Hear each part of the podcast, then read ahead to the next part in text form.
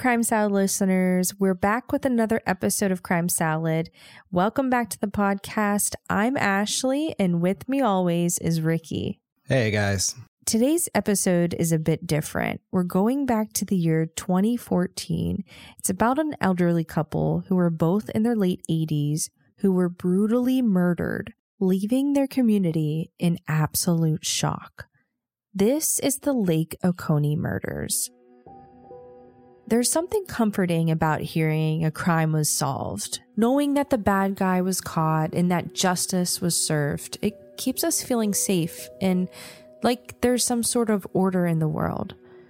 But the murder of Russell and Shirley Dermond, unfortunately, is not one of those cases.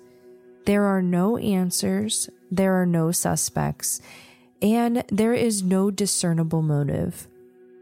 As the sheriff who has been working on this case for the last six years can assure you, the particularly gruesome manner of death for this elderly couple and the stark lack of explanations makes this a very haunting case. And just to give you a little background of this couple, on December 15th, 1950, Shirley Wilcox got married to a World War II veteran named Russell Dermond. The two were both New Jersey natives who relocated to Georgia in the 1980s so that Russell could manage a chain of Hardee restaurants in the Atlanta metropolitan area. He was a hard worker and a successful businessman, and Shirley was a homemaker and raised their four children a daughter named Leslie and three sons, Mark, Keith, and Bradley. Over the many years they had together, Russell and Shirley also helped care for their nine grandchildren. They were a picture perfect family. After Russell's retirement from the food service industry in 1994, the Dermonds moved to Eatonton, Georgia, and they built a large home along Lake Oconee in Reynolds Plantations, Great Waters. It's a quiet, private, gated community about 80 miles southeast of Atlanta. This beautiful home was kept very neat, and Russell's success in business afforded them comfort and luxury. The Dermonds' home was an important, safe place for their kids as well as their grandchildren who would come to Lake Oconee for summer camp every year to spend time with Russell and Shirley. Russell loved golf, reading, walking, and enjoyed spending time with his friends and family. Shirley loved to do a daily crossword puzzle and was a dedicated gardener and an avid bridge player. Both were active members of the Oconee Community Church, hardly ever missing a service, and they were good friends with other couples in the development, often attending parties. By all accounts, from friends, family, and the community, the Dermonds were a very loving, involved, kind, and well respected couple who lived peacefully and happily at their home on Lake Oconee for two full decades. But in the spring of 2014, Russell, who is now 88 years old, and Shirley, who is 87, are invited to a Kentucky Derby party thrown by a neighboring couple who they're good friends with. Excited, they quickly accept and confirmed with the host that they will, in fact, be there. But on May 3rd, the day of the party, Russell and Shirley are nowhere to be seen. They never showed up for the party. Considering how active they are in the Eatonton community, not making it to the party without giving any notice was very out of character for the Dermonds. Neighbors called the house a few times, but there was no answer. After not hearing from Russell or Shirley over the next few days, on May 6th, the neighbors who threw the Kentucky Derby party over the weekend decided to visit the house to check in and make sure everything was all right with their friends. They find the door to be unlocked and enter the large four bedroom, three bathroom house. The neighbors call throughout the house for Shirley and Russell, but there is still no answer. The couple searches going from room to room, seeing nothing out of place or alarming, and calling out for the Dermonds. When they finally reach the two car garage, they find something truly horrific and immediately call the police. Between the Dermonds' two cars is Russell Dermond, lying on the ground in a pool of blood with his head cleanly cut off and missing. A few of the Dermonds' own towels had been carefully placed around him under the garage door to prevent his blood from seeping into the driveway, which would have alerted the neighbors immediately. But a sight like this had to have been absolutely shocking to see. The Putnam County Sheriff quickly arrives at the Dermonds' house to lead the investigation after the neighbors make this horrible discovery. Sheriff Howard Sills will soon see this case come to define his 20 year career as sheriff. According to Sills, Russell's head had been removed post mortem, meaning after he was already dead. Sills says that if Russell's head had been removed before his death, there would have been significant blood splattered around the garage from the cut to the throat, but there is none of that in the garage, only a small pool of blood running into those strategically positioned towels. The sheriff's report notes said that Russell had gunshot residue on his collar, which leads the investigators to believe that Russell's death was ultimately caused by a gunshot wound to the head. The perpetrator or perpetrators, as many think, could have removed his head as a forensic countermeasure in this case taking the bullet with them, which could have helped police identify them. The cuts to remove Russell's head appeared to have been made by a very sharp knife, but the investigators aren't able to find a gun or a knife anywhere on the property that match what could have done this to Russell. The police also find one of Shirley's hairs wrapped around his fingers. They speculate he was attempting to protect her from something or someone. This adds another layer of mystery because Shirley Dermond isn't in the house at all. She's missing. In the house, there are no signs of struggle. Nothing is out of place. Everything looks as if the Dermonds had started their day like usual. The bed is still unmade, and Shirley's unfinished daily crossword puzzle is still left on the counter. The police find no other clues to what could have happened in this house. As far as investigators can tell, all valuable items, including jewelry, cash, and their expensive cars, are all accounted for. But where is Shirley? Mrs. Dermond's purse, cell phone, and car keys are still in the house, so, investigators are baffled at where she is or what happened to her. The police quickly put out a missing persons alert for Shirley to see if anyone in the area knows anything, but they come up with nothing. Because the Dermonds lived in a guarded and gated community, Sills and his team go to check to see if the security cameras for the community were able to catch anyone out of the ordinary coming in or out of the neighborhood. But it turns out the video cameras that could have caught someone had all been knocked out by a storm only a few weeks prior and had yet to be repaired. With Russell and Shirley's property being a bit more secluded, no one nearby could testify to seeing, hearing, or noticing anything. Sills was hitting dead ends at every turn. With so little to go off of, Sheriff Sills is considering a wide range of suspects. First, as would be the case where a romantic partner is murdered, Sills considers that perhaps Shirley's involved somehow. And rather than being taken hostage, she's murdered her husband and run away. Sills quickly dismisses this notion given that Russell was decapitated. Though Shirley is relatively healthy for her age, the idea that an 87 year old woman could cut off the head of another person just seems physically impossible. Sills also looks into and interviews the Dermonds' children. Although the Dermonds lived a relatively quiet life, they did suffer the tragic death of one of their sons in 2000. Mark Dermond was shot and killed in a drug deal gone bad. The public speculated that Mark's death may have been related to his parents, but Sills was quick to dismiss those claims too. After interviewing Keith, Brad, and Leslie, the Dermonds' three living children, as well as giving them polygraph tests administered by the FBI, Sills comes to the conclusion that they aren't involved in the death of Russell or the kidnapping of Shirley in any way whatsoever. Sheriff Sills offers a substantial reward for anyone with information on Shirley's whereabouts or Russell's death, but no one comes forward. A dive team then searches Lake Oconee right outside of the Dermonds' house, but the search is fruitless.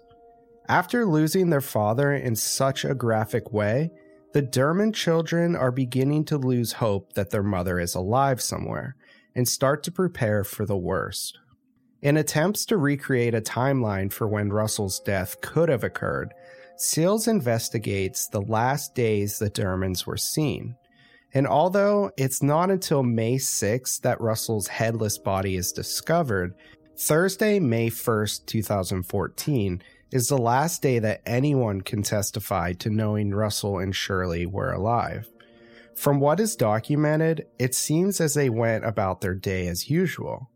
According to security video footage from the respective locations, Russell stopped by the bank to transfer some money in the mid afternoon before stopping by a Publix, a grocery store chain, to pick up a prescription connected to an upcoming cataract surgery for Shirley, some bread, and some cucumbers. Later that night, they talk on the phone with their son Brad, having a casual conversation about their day. Nothing out of the ordinary. Brad had no idea that this would be the last he would hear from his parents. These final moments don't seem like the movements of people who could have known their lives were in any jeopardy. These are the acts of people who were planning for the future and had no idea what was in store for them. With May 1st being the last time they were seen or heard from, Sheriff Sills puts Russell's time of death somewhere between the late afternoon of May 1st, after the mail was delivered, and the night of May 4th, sometime after the Dermonds didn't show up for their neighbor's Kentucky Derby party, since friends confirmed that missing this event was really unusual for them. This leaves almost a three day window for when this attack could have happened. The case then hits a lull, with no new information until 10 days later, May 16, 2014. Two men are out fishing on Lake Oconee, somewhat near the Dermond's house, when they notice something in the water. They find a woman's body, her feet strapped to two cinder blocks wrapped in nylon bags. This is the lifeless, decomposing body of Shirley Dermond. And despite having searched the lake earlier, the investigators hadn't looked this far down, about five miles out from the Dermond's property. And for Sills, this adds some weight to his theory that there could have been at least two killers involved in these murders, since it would have been far more difficult for one person to move and dispose of Shirley's body by themselves after being seen at all. The medical examination of Mrs. Dermond revealed that she had been brutally beaten to death. She had multiple blows to her head with a blunt object. Sills speculates it could have been a hammer but no weapon was found in the lake, house, or nearby to confirm this theory. Shirley's body was clothed. There were no signs of sexual assault. And unlike Russell, who was found in his slippers and robe, Shirley was dressed and she appeared to have gotten ready for the day. Or maybe she never got ready for bed yet when she was taken and killed. The investigators also searched the area around where Shirley was found, to see if the killers decided to dispose of Russell's head there as well, but they came up with absolutely nothing. With Shirley's body found so far from home, we're left wondering why try and hide Shirley, but leave Russell in the garage? Some have speculated that this must have made Shirley the real target of this attack, saying that perhaps someone wanted to hold her ransom for money, but with so little evidence, it's difficult to know for sure. With two dead bodies, a missing head, and no strong leads, Sheriff Sills continues to work with the FBI and other local law enforcement on the case. According to the FBI's BAU and Sheriff Sills investigation, we can make solid guesses on a few things about who might have done these truly horrible things to Russell and Shirley. First, as we mentioned before, most likely this was done by more than one person because at least Shirley's body and potentially even Russell's were moved, and it seems unlikely that a singular person could execute such a crime without being seen.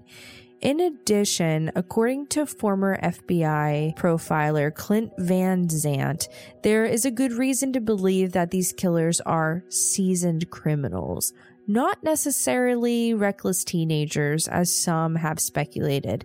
His reasoning has to do with Russell's decapitation the gruesome nature of this act. And because it's just so uncommon, doesn't seem like something someone with no previous history of violence could do, especially without leaving any evidence behind. The profile also suggests that the investigations should be looking for a male suspect who probably likes guns and knives. But for Sheriff Sills, this isn't a lot to go off of, especially in a small Georgia town. For Sills, the profile is just too generic, especially when there are no other clues to go on. Another primary theory held by Sheriff Sills is that this killer or killers came by boat. The Dermond property backs up to Lake Oconee and is mostly protected by wooded areas on either side, meaning that someone could have quietly boated up to the house without getting any attention from the guards or having to work around the gate at the entrance of the neighborhood. One thing that strikes us and some other investigators as a bit weird is Sheriff Sills' adamant refusal to work with Georgia Bureau of Investigation the more local FBI in that area. With such a high profile and truly confusing case, you would think that Sills would want to exhaust every resource. The GBI is typically the first people that local law enforcement would turn to in cases like this, since their resources and crime lab are more equipped to process evidence and investigate. Instead, Sills went right to the federal level and has asked even international law enforcement agencies for help, rather than turning to the agency located only 70 miles from his office. The sheriff reported having repeated cases early in his career where there was political involvement with the GBI. He described it as a litmus test that he doesn't want to be around. Sills also accused the GBI of telling people to destroy evidence in investigations that he has been involved in, though the GBI refused to comment or confirm this. And we don't bring this up to accuse or taint the hard work done by Sheriff Sills in the investigating this case, but to consider if valuable evidence or analysis might be missed by his refusal to work with an agency that has a much more intimate knowledge of this local area and their community. With such a heartbreaking case, wouldn't you want to exhaust every resource possible, even ones you might have personal grievances with? The telephone tip line set up by the FBI and the sheriff's office has brought about little evidence as well, being filled largely with conspiracy theories. Sills remembers one caller who was convinced that these murders were affiliated with Al Qaeda or some sort of radical Islamic terrorist organization. Others have speculated that because of the removal of Russell's head, this is the work of some sort of satanic cult. Or, due to the cleanliness of the crime scene, perhaps professional hitmen were to blame.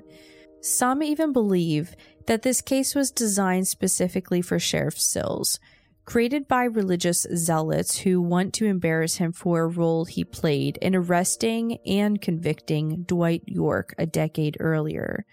Dwight York was the leader of a Nuwaubian nation, a black Muslim religious group that was relocated near Eatonton in the early 2000s. Of course, as often is with frustrating, though compelling cold cases such as this one, these claims are currently unable to be proven and are mere speculation by a community desperate for answers. Sheriff Sills' personal strongest theory on why these murders occurred was that it was a botched robbery extortion. In Eatonton, the Dermonds were an extremely well off family, firmly in the upper class. Sills assumes that on the night of their deaths, the Dermonds were killed for being unable to provide their killers whatever cash or valuables had been demanded. It's possible that the Dermonds were simply targeted at random because of their age and obvious wealth, looking like an easy target. Maybe there was something in particular the killers were searching for that they just couldn't find. Ultimately, nothing was noted to be out of place, so it's unclear if valuables or money may have motivated the killers. Since Russell and Shirley's deaths, there have only been two potential suspects that seem to have held any weight with the sheriff's office. First, Sills and investigators look into another case in New York in 2005 that had some striking similarities to the Dermonds. An 83 year old woman named Lois Colley was found beaten to death in her laundry room in North Salem. Lois' husband, Eugene Colley, was also a fast food franchise owner worth $100 million and the murder weapon in that case was thought to be a fire extinguisher missing from the house. The only connection between the two deaths investigators could come up with was the link involving their son. So, what's strange is Mark, Shirley and Russell's son, was arrested in the 80s about 50 miles from the site of Lois's killing. Despite the coincidental similarities, Sills was doubtful about any true connection between these murders. In 2016, a former employee of the Colleys with clear motive was arrested and pleaded guilty to the murders of Mrs. Colley, officially debunking any relationship the police thought he might have had to the Dermonds case. A year after Russell and Shirley's murder, a second suspect arose when a man was seen standing on their lawn late at night. Sheriff Sills refused to reveal any details about the man or how he was being investigated, but could confirm that an eyewitness was able to place him there. Since then, nothing has been shared public about who this man was or what reason he had to be on the Dermonds property. But with so little evidence, even such small moments like this can become of major consequence. Since Shirley's body was found, there have only ever been more questions than answers. Investigators have interviewed the family members, neighbors, and anyone involved in the community who could have possibly been connected to the Dermonds and have some information. To this day, Russell's head has never been found, and there have been essentially no new verifiable leads in this case. To many, the most elusive question is why?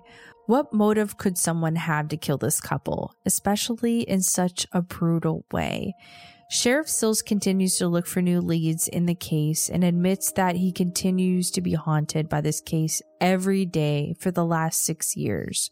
He, along with much of the Eatonton community, is hopeful that he will be able to solve this case soon Sills continues to work with the FBI to utilize new technology and revisit old crime scene photos, investigating every possible lead as fully as he can. The exact nature of this new technique is not being discussed publicly at this time, but we are hopeful to any lead which might have helped shed some light on this mystery. And this may be a long shot, but if you happen to know anyone with information that could help give this still grieving family peace and could lead to justice being served for Russell and Shirley Dermond, we ask that you call the Putnam County Sheriff's Office at 706 485 8557. And even though this case seems to have gone cold, we're hoping that this episode brings awareness to the Dermond story, and you never know. If the right person hears the story, things could resurface and this case could finally be solved. Thanks for listening to Crime Salad. Please share, subscribe, and send us supporting reviews. We'll see you next time. Crime Salad is a weird salad production. Are you kidding me? That was perfect.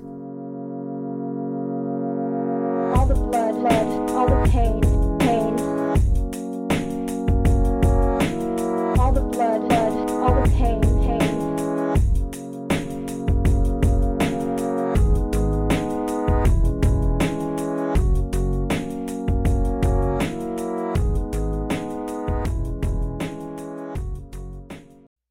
In the 1970s, John Todd burst onto the evangelical scene with a shocking tale. He claimed to be a former witch involved in a then unheard of secret organization called the Illuminati and urged Christians to prepare for a violent world takeover.